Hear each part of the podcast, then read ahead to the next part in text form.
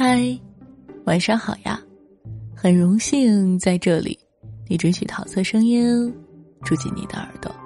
今日霜降，说到霜降啊，为二十四节气中的第十八个节气，秋天的最后一个节气。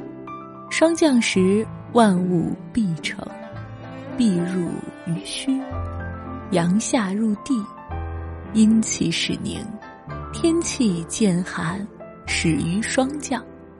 由于霜是天冷，昼夜温差大，就会有很明显的变化，故以霜降命名这个表示气温骤降、昼夜温差大的节气。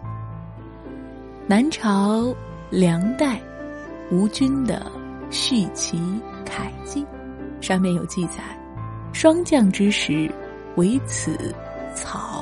盛茂，此时菊被古人视为什么呢？厚实之草，成为生命力的象征。霜降时节正是秋菊盛开的时候，我国很多地方在这个时候要举行菊花会，赏菊饮酒，以示对菊花的崇敬和爱戴。另外一个习俗呢，就是吃柿子，在中国的一些地方。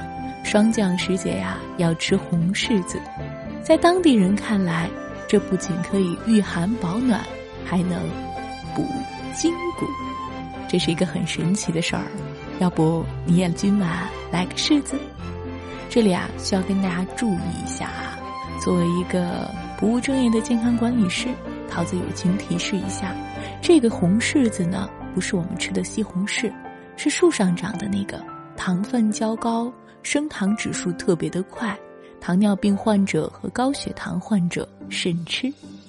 也有些地方呢，对于吃柿子这个习俗解释为：霜降这天要吃柿子，不然整个冬天啊嘴唇都会开裂。除此之外，还有一个习俗，桃子很喜欢，就是吃鸭子。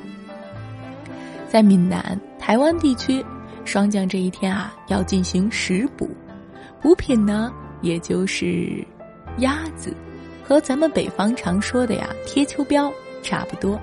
闽南有句谚语叫做“一年补通通，不如补霜降”，充分的表达了闽台民间对霜降这一节气的重视。每到霜降时节呀，闽台地区的鸭子啊就会卖得特别的火爆。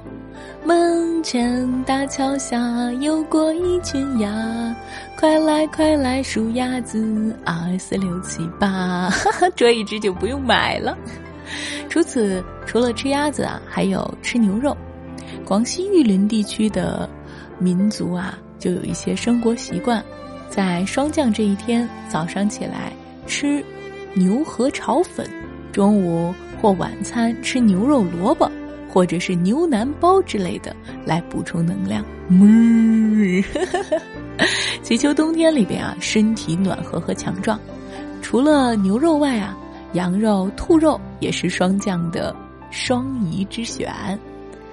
在广东地区呢，还有一个叫送鱼鬼、芋头、芋头鬼是什么鬼呢？在广东高明地区，霜降前后啊有送玉鬼的习俗。霜降时节啊，人们会用这个瓦片砌成河内塔，在塔内放入干柴点燃，火烧得越旺越好，直至瓦片烧红，再将河内塔推倒，用烧红的瓦片来热这个芋头，在当地人称之为打芋宝，最后呢，再把瓦片丢到村外，这叫送芋鬼。人们用这种的方式啊，驱邪避凶，顺带着还赢了一个吉祥。哎，说实话呀，现在能感受到秋意真的是太浓了。伴随着醉人的秋意，霜降呢也成为了成熟丰美、色彩斑斓的秋天上的一个最后的休止符。丝丝凉一声，一季结束。新的一季又萌生了，秋天最后一季，好好珍惜吧。我是桃子，不论你是霜降，还是立冬、立春、立秋、立夏，每一天桃子都在这里陪你哟。晚安了，亲爱的你，明晚见。